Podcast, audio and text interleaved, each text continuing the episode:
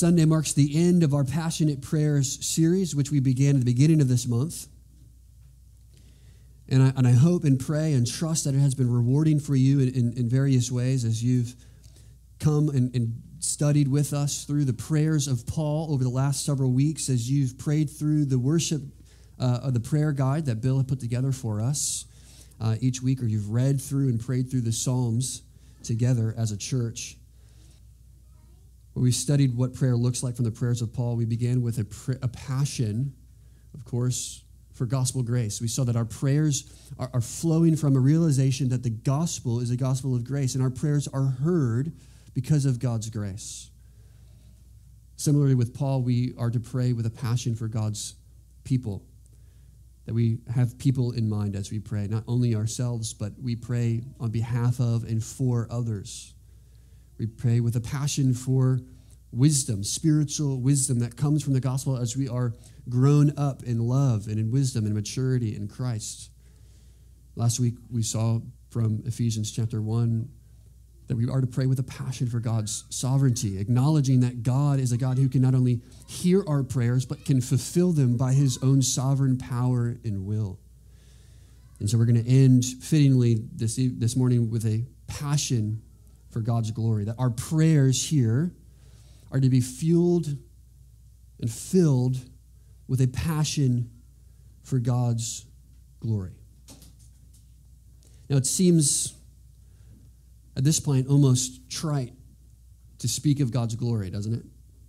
It's a phrase we use a lot, a phrase we use here a lot.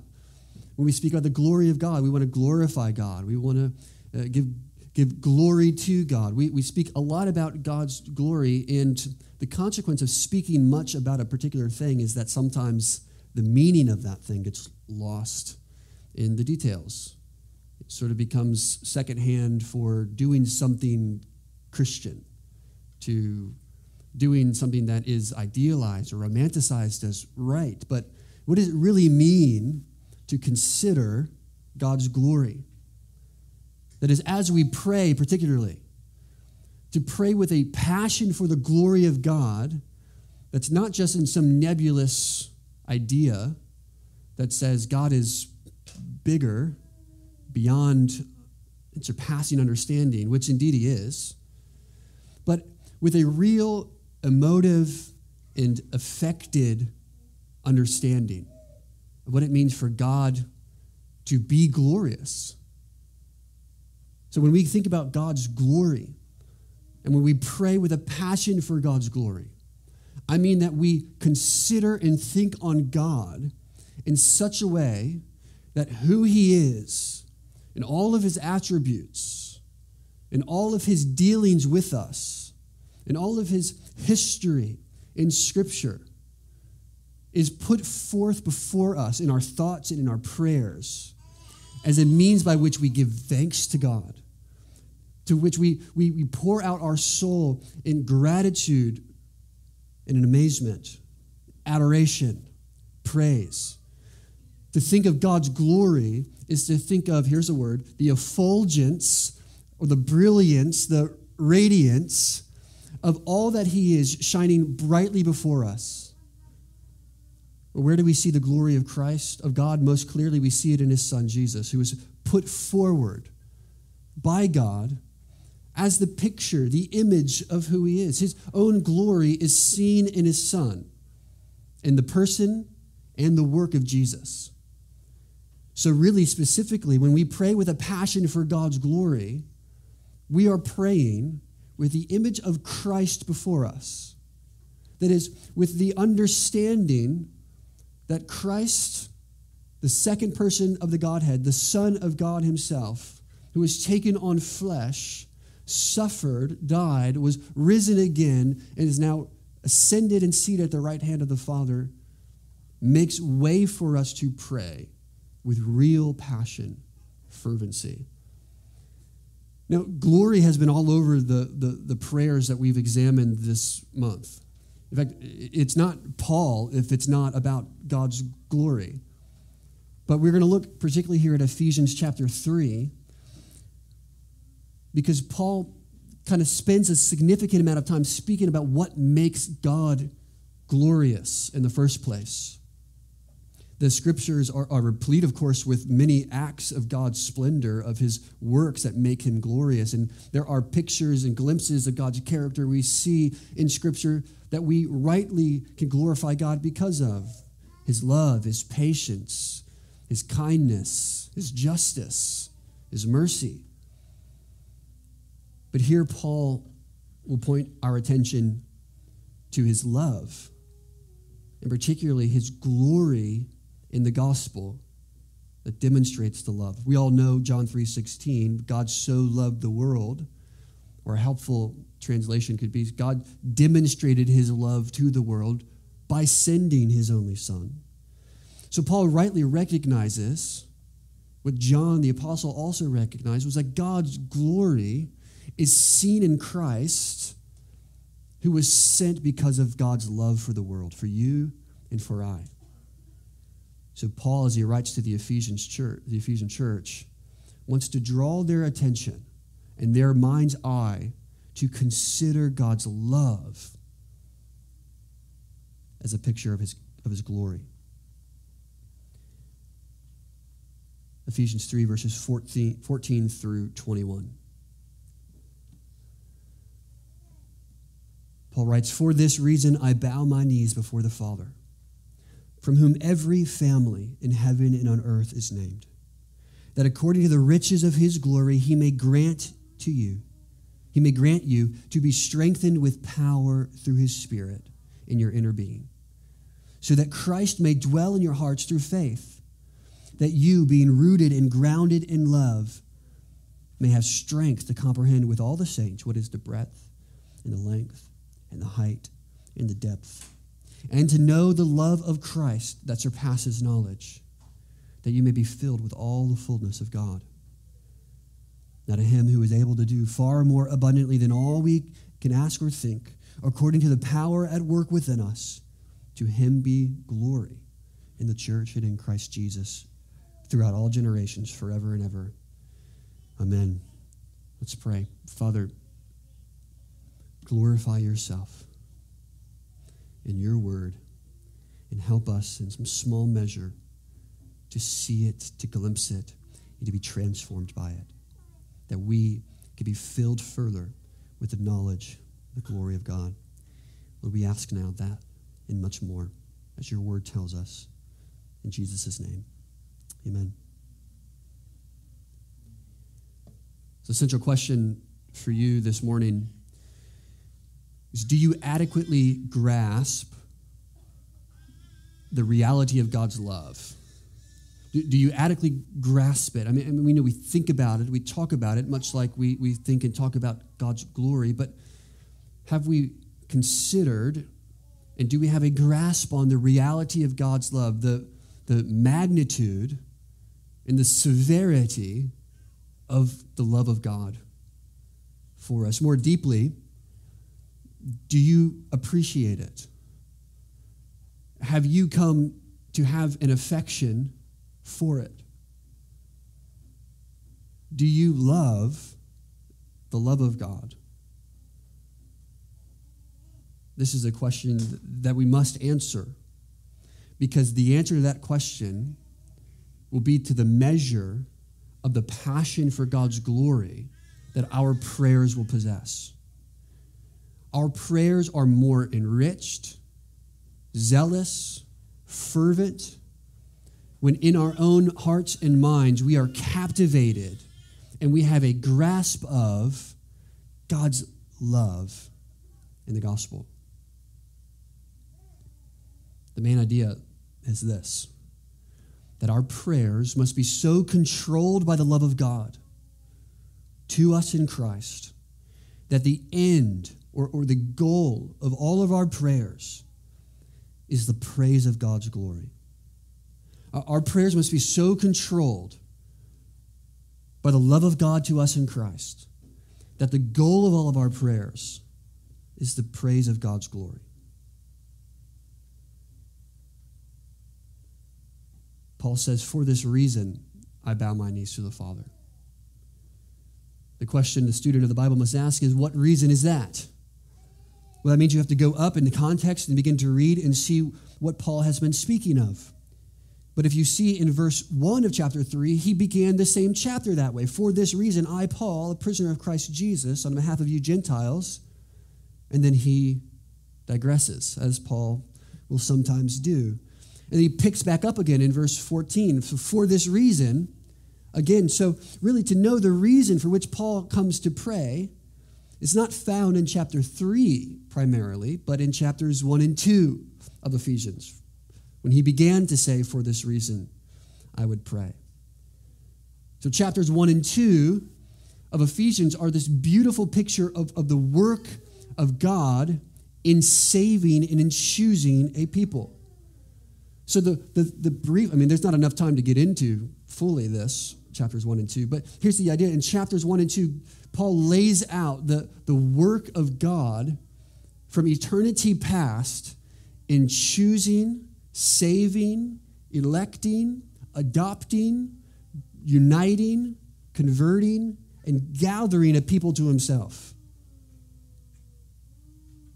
That's what's happening in chapters 1 and chapter 2. We, we see God's sovereign and gracious work in choosing and saving and adopting and bringing both Jews and Gentiles together to form a new humanity, a new community in Christ.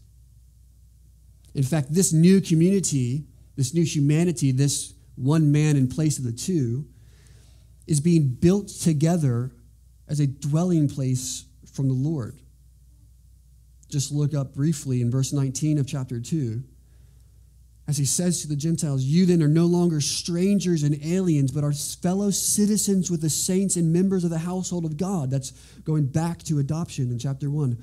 Built on the foundation of the apostles and the prophets, Christ Jesus himself being the cornerstone, in whom the whole structure, that's the church, the whole structure being joined together, grows into a holy temple in the Lord. Notice the, the mixed metaphor of something organic, living and structural, like a temple or a building. In him, verse 22, you also are being built together into a dwelling place for God by the Spirit. And so there's a gathering, but also a uniting in a building of, of the new community together in Christ to be a dwelling place for God by the Spirit. That is, the Lord dwells in the midst of his people. Romans chapter 5, the Spirit, the love of God has been poured into our hearts by the Spirit, and then magnifies himself in his presence among us in our own gatherings, so that he would glorify himself. Back into chapter 3, we see then in verse 10 that the Lord does all of this so that he could display that glory to the cosmos. He does all of this saving, predestining, electing, choosing, adopting, gathering, uniting, informing, and building so that, verse 10, through the church, through that temple built together by the Spirit, through that new community, the manifold wisdom of God might now be made known to the rulers and authorities in the heavenly places, according to the eternal purpose that He has realized in Christ Jesus our Lord. So the idea here in chapters 1 and 2, now bleeding into chapter 3, is that God has done all of the work of redemption so that he may glorify himself in the church. That the church would be a display, a mirroring of God's glory to the nations and beyond. So he does all this for his own glory. And so when he says there, I for this reason I bow my knee, we, we can see there a bit of the motivation or the inspiration for his prayer. He prays because God has declared his purposes in building and forming a church. And that purpose is to the praise of his glory as he builds and establishes a temple. He's declared his purpose to build a house for himself in and among the church, a place of residence that he's taken up in our lives and in our corporate gatherings, in which each saint, each one of us, is a living stone, to borrow Peter's words, in the walls of the temple. So, Paul's prayer here for spiritual maturity, to be filled with, with the knowledge and the grace of God, flows from a deep and abiding sense of God's powerful love for the saints. And it issues ultimately from a desire that God's purposes in redemption would be brought to fruition. See, God is building. We are being built. The, the work is continuing on into a dwelling place for God by the Spirit. So, for this reason, because God has done and is doing this work, Paul is compelled to pray for these things. Let's turn to the first petition in this, in this prayer. What does he pray? For this reason, I bow my knees before the Father, from whom every family in heaven and on earth is named, that according to the riches of his glory, verse 16, he may grant you to be strengthened with power through his spirit in your inner being. That's the first petition. That's the first request. The thing he's praying for is that the church would be strengthened with power in their inner being. Well, we've seen in chapter 1 last week that Paul has already prayed that our hearts would be enlightened, it says, to know the Lord's incomparably great power for us. We could see that in verses 18 and 19 of chapter 1 if you turn there just for a moment. There we see that, that Paul prays that the hearts, the eyes of the hearts would be enlightened, that you may know with a knowledge what is the hope to which he has called you, what are the riches of his glorious inheritance in the saints, in verse 19, and what is the immeasurable greatness of his power toward us who believe. So Paul has already prayed that the, the, the, Ephesian church and the Christians who read his letters would come to know the immeasurable power of God to those in Christ. But here he prays now. Not simply that we would know that power, but we would be strengthened by that power. That he may grant you to be strengthened with power in your inner being. So he prays that we would be strengthened by his power, to have both a knowledge of God's power as well as a living experience of that power. This experience is one of strengthening resolving, growing, and, and maturing. Ultimately, this is a prayer that Christ might be, as the Puritans would put it, formed in us. That Christ would be formed in us or in our inner being. The word there is inner man. What does it mean? What is our inner man, our inner being? What's who we truly are the source of our character, our, our, hopes, our affections, our desires, our, our will, and our acting comes from the inner man. And it's this inner man that's being transformed, even while the outer man or the bodies waste away. This becomes really clear when you hear Paul in 2 Corinthians chapter 4 put it this way. He says, So we don't lose heart. Though our outer self, literally outer man, is wasting away, our inner self, that's the inner man, the same phrase used in our text, our inner self is being renewed day by day. For this light momentary affliction is preparing us for an eternal weight of glory beyond all comparison as we look not to the things that are seen, but to the things that are unseen. For the things that are seen are transient, but the things that are unseen are eternal. The idea is that Paul wants us to be strengthened in our inner being, in our inner man, in a way that allows us and prepares us for the eternal weight of glory that we will inherit, even while our outer bodies waste away. Now, in their context, that was a very real issue, right? Persecution.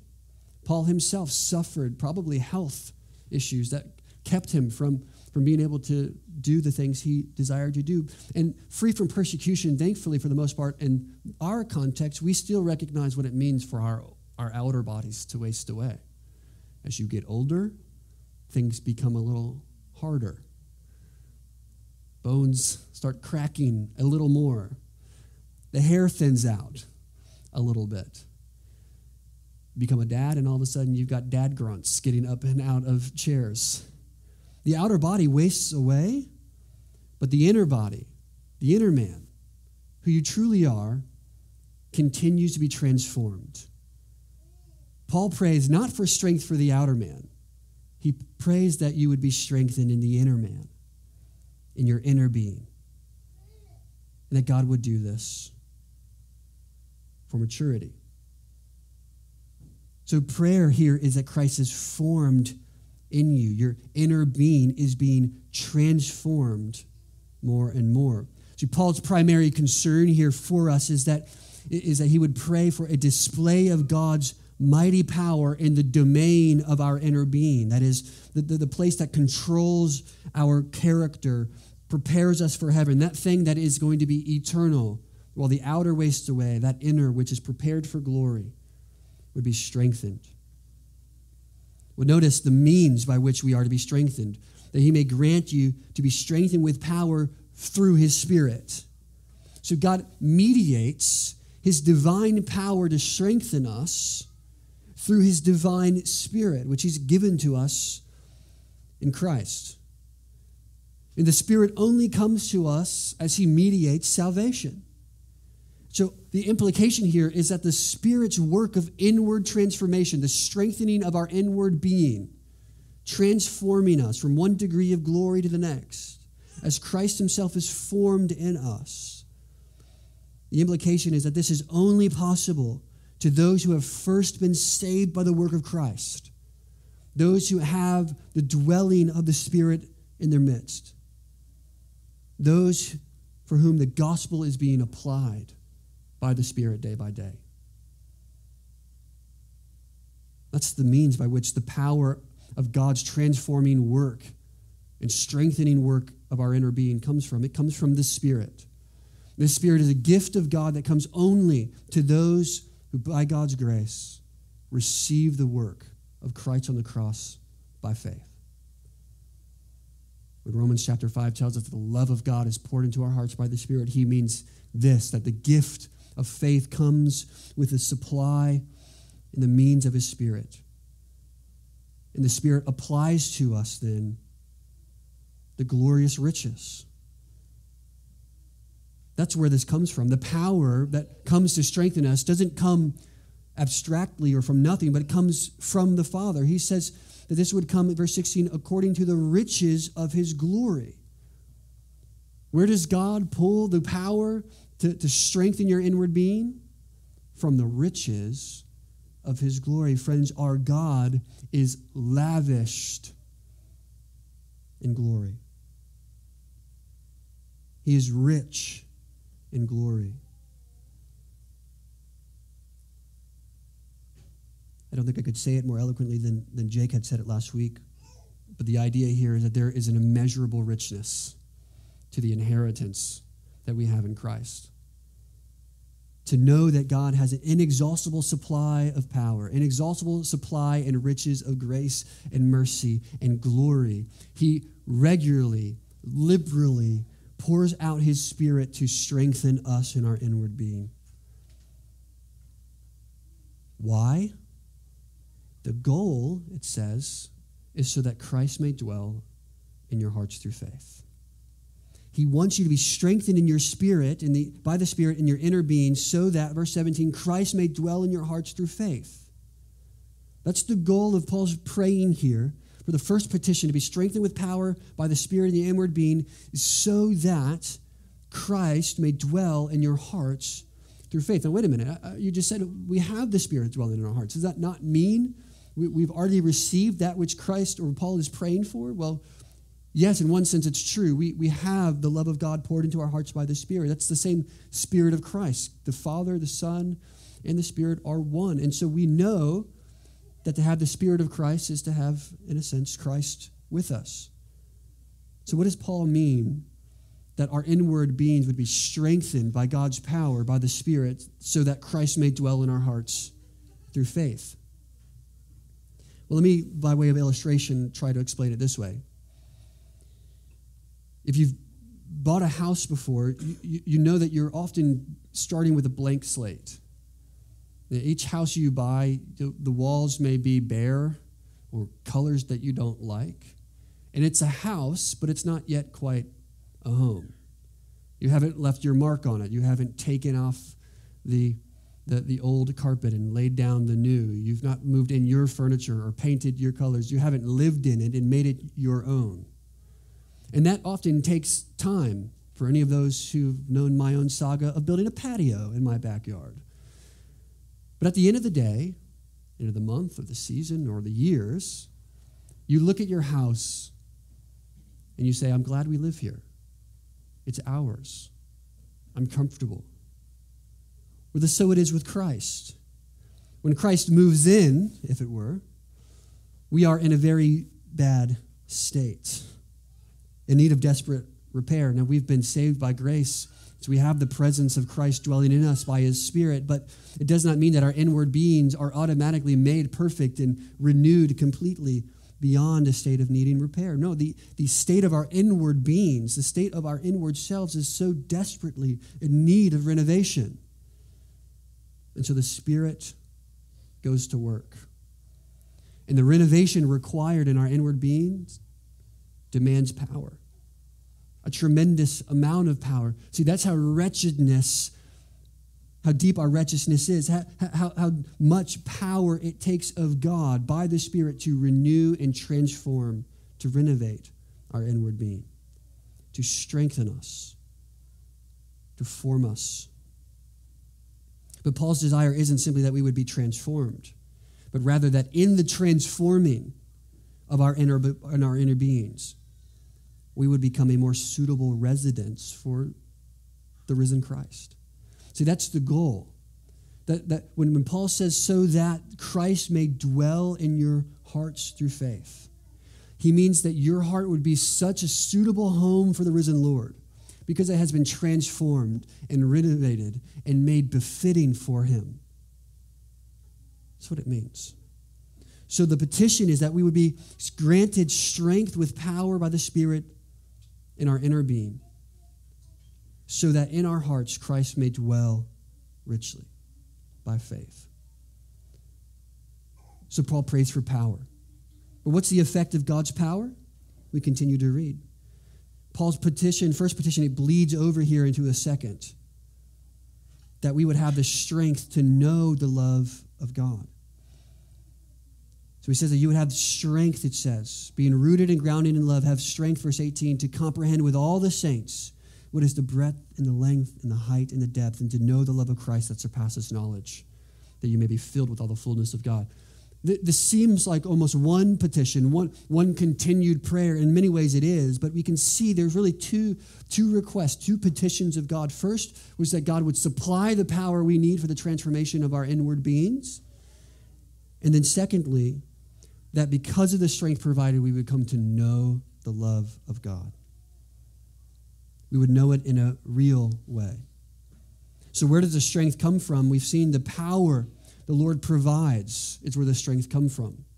He prays for strength, power, strengthened by power, verse 16 and 17, and that strength then to comprehend with all the saints what is the, the deep and inexhaustible love of Christ.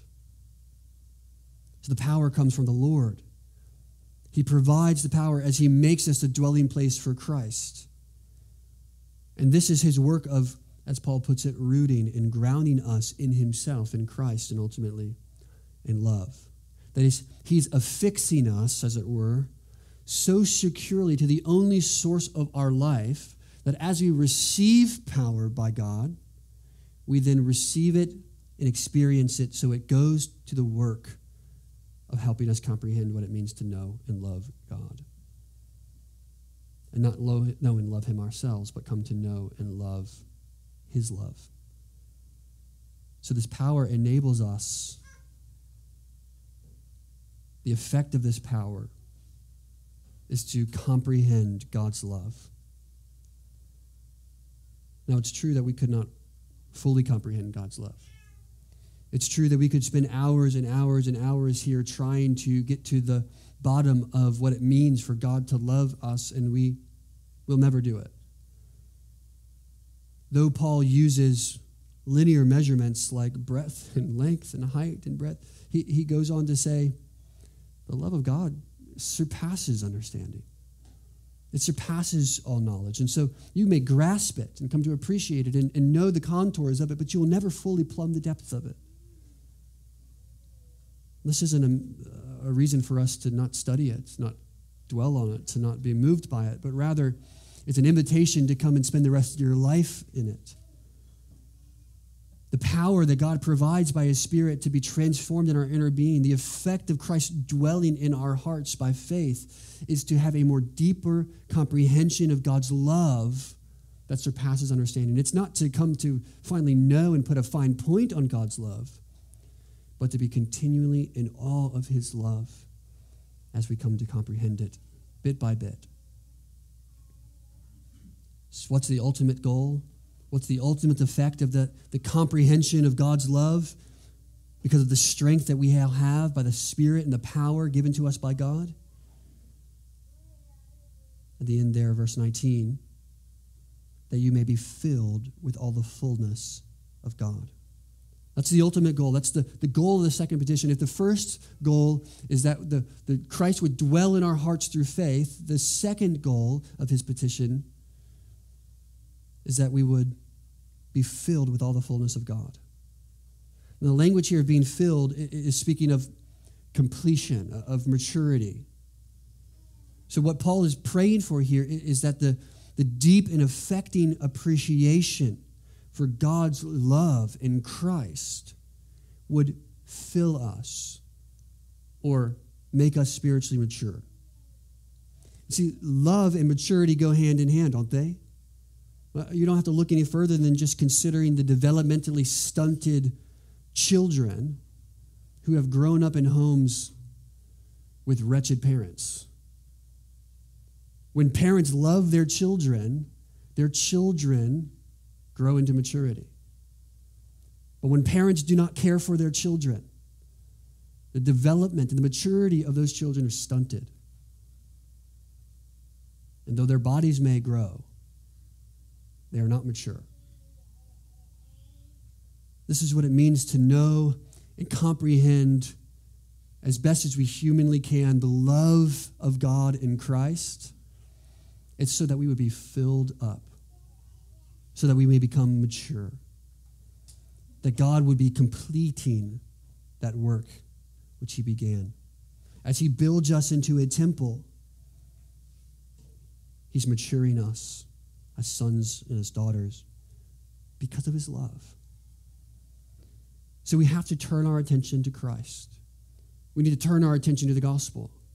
We can't believe it and then tuck it away as sort of just a presupposition and then move on to other things. You know, the gospel is central to what we believe, it's central to what we think about, it's central to what we do. And in the gospel, we see on display the love of God. Jesus' death shows us God's love. That though we are sinners, Christ would put himself in our place and suffer God's wrath for our sin. That's God's love. The sin which you committed this morning on the way into church as you thought about that person who got in front of you in the highway, or your short tempered anger at your children, or that you're rolling at the eyes of your spouse, or your neglect and lack of obedience to your parents, Christ's death provides atonement for that sin and demonstrates God's love for you. That's the power of comprehending God's love, which fills you up and matures you as God's child. That's the goal. Christ dwells in your hearts through faith, and as you are strengthened by this by the power of God's Spirit, you are matured as you come to know God's love in Christ. Ultimately, there is a greater yet purpose for all of this. Paul puts the ribbon here on it in verse 20. He says, Now to him who is able to do far more abundantly than we could ask or think, according to the power at work within us, that same power which has risen Christ from the dead, the same power which Paul prays now that would strengthen the inner being so that they can comprehend the love of God. According to the power at work within us, to him be glory in the church and in Christ Jesus throughout all generations. See, the ultimate goal and the ultimate purpose in knowing God's love is that God may be glorified. This is what he's trying to get us to understand. See, in this context, the, the, the, idea that God is able to do far more abundantly than all we could ask or think is, is not about answering any and all prayer. That's certainly true. God can do anything. But it's not simply about asking for the biggest thing you can think of, but rather it's about recognizing God can meet all of our needs and He can fulfill all of our desires, again, according to the power at work within us. That is, when we think about what hope we have to change, we think about how deep our sin runs, how corrupt our souls really are, how wretched our minds really can be. What hope do we have in changing ourselves in order to please the Lord? How can we muster the strength to defeat sin if we are so radically controlled by it? Only God can change us. Only the power of God can overcome the corruption of our sin. That's the hope we have. His power, rather than working against us in judgment, actually works for us in redemption. It's not against us. The mighty torrent of God's wrath, which stands against those who are condemned because of their sin, is diverted because of Christ. And now the power of God works for us in redeeming us because of Jesus' death and resurrection. That's the love of God and the power of God on display. So, what hope do we have of changing ourselves? None. But God can do far more abundantly than we can ask or think. The undeserved blessing of the gospel, then, the truth that God's power can change us because Christ was put forward as a propitiation, and an atonement for our sins, will yield the fruit of praise and glory to God. When he thinks about the power that's at work within us, what does he say? To him be glory in the church and in Christ Jesus. God is put forward himself and his son to be magnified among us, to be glorified. So then we see in our praying and in our praising this beautiful picture of God's love for us, which tells us we should sing, we should share, we should be grateful, we should pray. It yields the fruit of praise and glory to God. He says, To him be glory in the, in the church and in Christ Jesus. So our praying and our petitioning, yes, maybe bring these, these proximate goals to God. That is, we'd like to see these things answered. We, we pray for these brothers or these sisters or for that person to be saved. We pray for this provision. But those are proximate goals. Ultimately, we pray that God would be glorified in the church. Our ultimate goal in praying must be that God is glorified and the glory of God in the gospel is displayed in us. And friends, when we pray to that end, we know that it will be. As we are given strength to further and more deeply know and experience his love for us in Christ. So when we think about the Christian prayers, we must recognize that our praying then must be so controlled by God's love to us in Christ that the end goal of all of our prayers would be the glory and the praise of God. Let us go to the Lord now and pray. Father, Lord, take, take the inadequate picture, Lord, that I, I labor to paint of your love and drive it still further into our hearts. Recall to our minds many of the other passages that speak of your goodness and love to us and fill us with gratitude and gratefulness. Move us, God, to praise. Glorify yourself in us as we more deeply and fervently consider and meditate on your love in Christ. For it is the gospel that saves. In fact, as Paul says in Romans 1, it is the power of God for salvation. That's the gospel.